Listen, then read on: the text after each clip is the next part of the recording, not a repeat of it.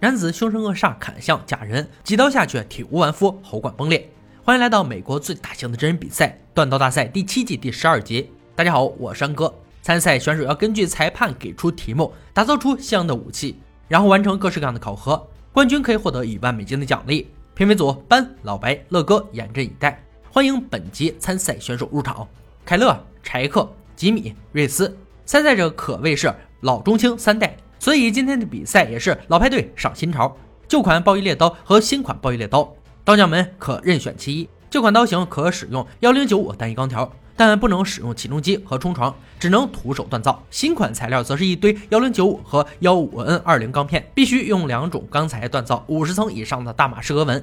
好处是可以用上场上任何工具。三个小时锻造计时开始。吉米选用旧刀型，他认为新刀型带有的铜护手有些浮夸，而旧刀型就是一把简单的刀。虽然没有电动工具，但他表示自己老当益壮。柴克虽然年轻，却有一颗老灵魂，他也决定做旧款，简单又直白。瑞斯也同样选择旧款，但并不是为了符合自己的老派，而是他对大马士革钢没有太大把握，更别说五十层那么多了。于是三人同时走上艰辛却安全的道路，捶打姿势无比和谐。只有阳光少年凯勒一人走上困难的险路，因为锻造大马士革钢要用金属罐打造钢坯，耗时又有风险。但至少有电动工具的协助。而瑞斯手中的正方形幺零九五钢条很厚，他便开始斜向敲打对角。评委们很欣赏他的做法，能够使钢坯多出两寸。方法虽好，但瑞斯的体力却不太好，捶打两下就要休息一会儿。看着柴克充满年轻气盛的活力，两位老人在角落里羡慕不已。时间很快溜走一半。此时，凯勒已经锻造好钢坯，送上动力锤，拉长后切割成五小块进行堆叠焊接。而每次动力锤发出的兴奋的声音时，吉米就气不打一处来，然后狠狠地捶打自己的钢坯，钢坯还是没有太大变化。幸好还有瑞斯的陪伴，两位老人肯定很后悔最初的选择。时间还剩下一个小时，柴克已经捶打出锋利的刀尖和厚实的刀腹，凯勒也开始扭转大马士革花纹，随后送上动力锤开始塑形。瑞斯实在没有力气拎起锤子了，便试图用研磨机做出刀身斜面，而吉米的进度却要落后很多，体力活着实拖累了他，甚至每次举起锤子，手部都会感到疼痛。锤打出差不多形状，便送上研磨机。柴克的速度最快，率先进行淬火，锉刀测试后，刀身比之坚硬。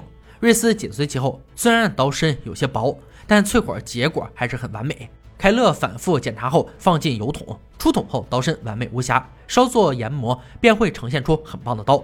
吉米的刀身不是一般的厚，好在淬火后很坚硬。裁判的倒计时很快响起，刀匠们停手等待检测。凯勒率先呈上自己的刀，刀型优美，刀身很轻，大马士革花纹也很明显，只是表面有一层微弱的瑕疵。柴克的刀也还可以，唯一的不足是握把有些短。老白担心安装刀柄会比较困难。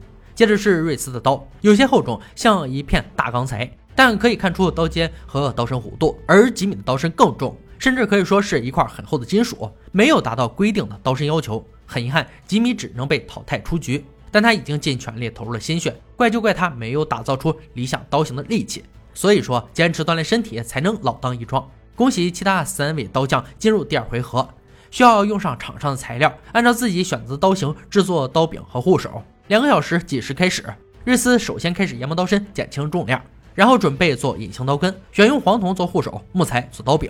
但隐藏刀根的做法很耗时，裁判担心他的时间会不够用。凯勒的新款刀需要两种护手，一侧很平，一侧还要有指钩，选用黄铜做出大概轮廓，再慢慢来。柴克也选择做隐形刀根，可就在研磨刀根尺寸时，悲剧发生了，刀根和刀身分崩离析，来不及寻找原因，必须快速焊接补救。一个小时很快过去，瑞斯安上护手后，在侧面切掉一部分刀根，减轻重量，随后开始制作刀柄。凯勒这一边才完成第一个护手，他要抓紧时间制作好刀柄，才能安装第二个护手。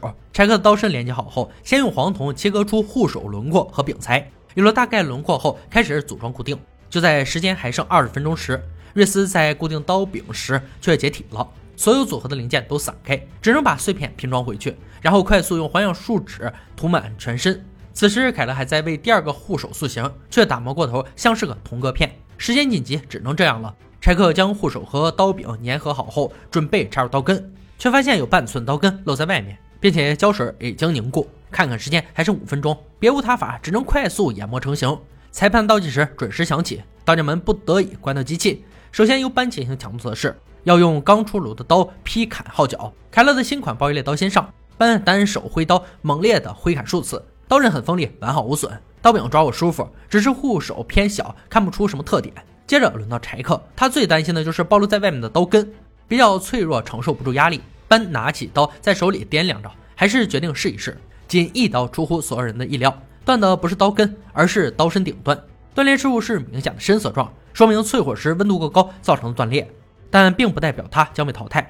如果瑞斯的刀比他损伤更严重，那命运的天平就会偏向柴克这边。随后，所有人的目光都紧紧盯住瑞斯的刀。一刀下去，刀身和刀柄都完好无损。结果显而易见，刀身断裂的柴克只能打包回家。恭喜凯勒瑞斯挺进决赛，得以见到本集的决赛武器——越王勾践剑。越王勾践剑是鬼斧神工的宝剑，为中国皇帝越王所有。在吴越争霸之后，越王勾践被迫做奴，以换取人民的平安。卧薪尝胆，三年后重建了他的帝国，削减了衰败的吴国，并赋予了这把宝剑。超过两千五百年后，这把剑被考古学家们发现。整体状况良好，刀刃依然锋利，也是出土物最完整的文物之一。两位刀匠要挑战的便是制作出这把宝剑的新版本，规定剑长二十一到二十三英寸之间，剑宽零点二五到零点七五寸，并且有三寸宽的护手和碟状圆头。四天时间回家锻造，完成后接受各项测试，决定最后的胜利者。一场老少对决即将展开。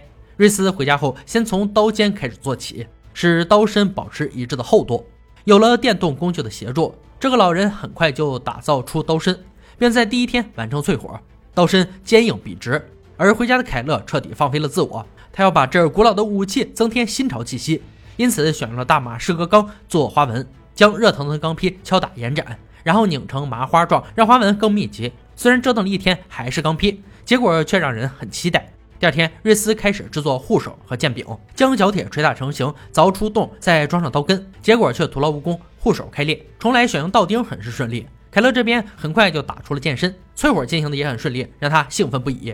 来到第三天，瑞斯表现有些疲惫，还好接下来只是一些简单的作业。可就在他要帮刀身瘦身时，戴氏砂磨机却罢工了，费了半天劲，终于修好。转眼来到第四天，凯勒要先制作点状圆头。一小块软钢加热塑形后打磨，然后完成开始用乌木制作剑柄。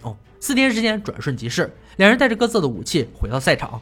凯勒剑身的大马士革花纹格外出彩，而瑞斯的作品很符合原版，做旧的外形有足够的历史感。随后，乐哥兴致勃勃地登场，他要用两把武器劈砍弹道假人进行杀戮测试。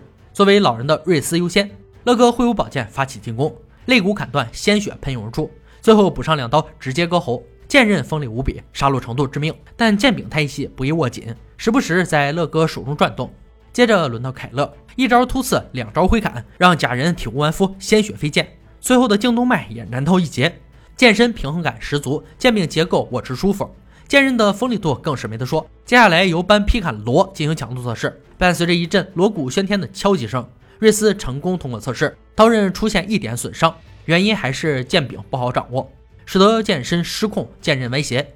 轮到凯勒，同样的挥砍敲击流程，班挥剑自如，刀刀命中罗心。剑身的重量无与伦比，剑刃也丝毫没有受损，但剑柄却出现严重的问题，松垮解体不说，还从后侧裂开。经评委慎重商议后，决定终止测试。剑柄是持剑者最重要的部位，松脱或损坏是极其危险的，而凯勒却两者兼顾。剑很棒，但剑柄没得救，真是可惜了。凯勒很后悔没有将剑柄加上两根钉子。但得到评委的认可和赞赏，就已经心满意足了。瑞斯意外成为了本集的冠军，让他有些猝不及防。他将带着一万美金衣锦还乡。以上就是锻刀大赛第七季第十二集的内容。本集决赛武器越王勾践剑为春秋晚期越国青铜器中的珍品，剑长五十五点七厘米，剑宽四点六厘米，柄长八点四厘米，剑首外翻卷成圆箍形，内铸有十一道同心圆。剑身上布满黑色菱形暗格花纹，剑格正面镶有蓝色玻璃，后面镶有绿松石，是一柄精美锋利的古剑。公元前四九四年，吴国和越国进行了一场生死搏杀，越军大败，越王勾践成了吴王的马夫。忍辱负重，卧薪尝胆。二十年后，勾践重新回到越国，任用贤臣东山再起，利用九年时间将吴国歼灭。勾践也随之成为春秋时期的最后一名霸王。而这把剑就是勾践手持奋战的王者之剑，寒气逼人，锋利无比。伴随勾践一生驰骋纵横，历经两千五百余年，仍然纹饰清晰精美，记载着数千年的风霜和世世代代的成败荣辱、沧桑变迁。好了，今天解说就到这里吧，我们下期再见。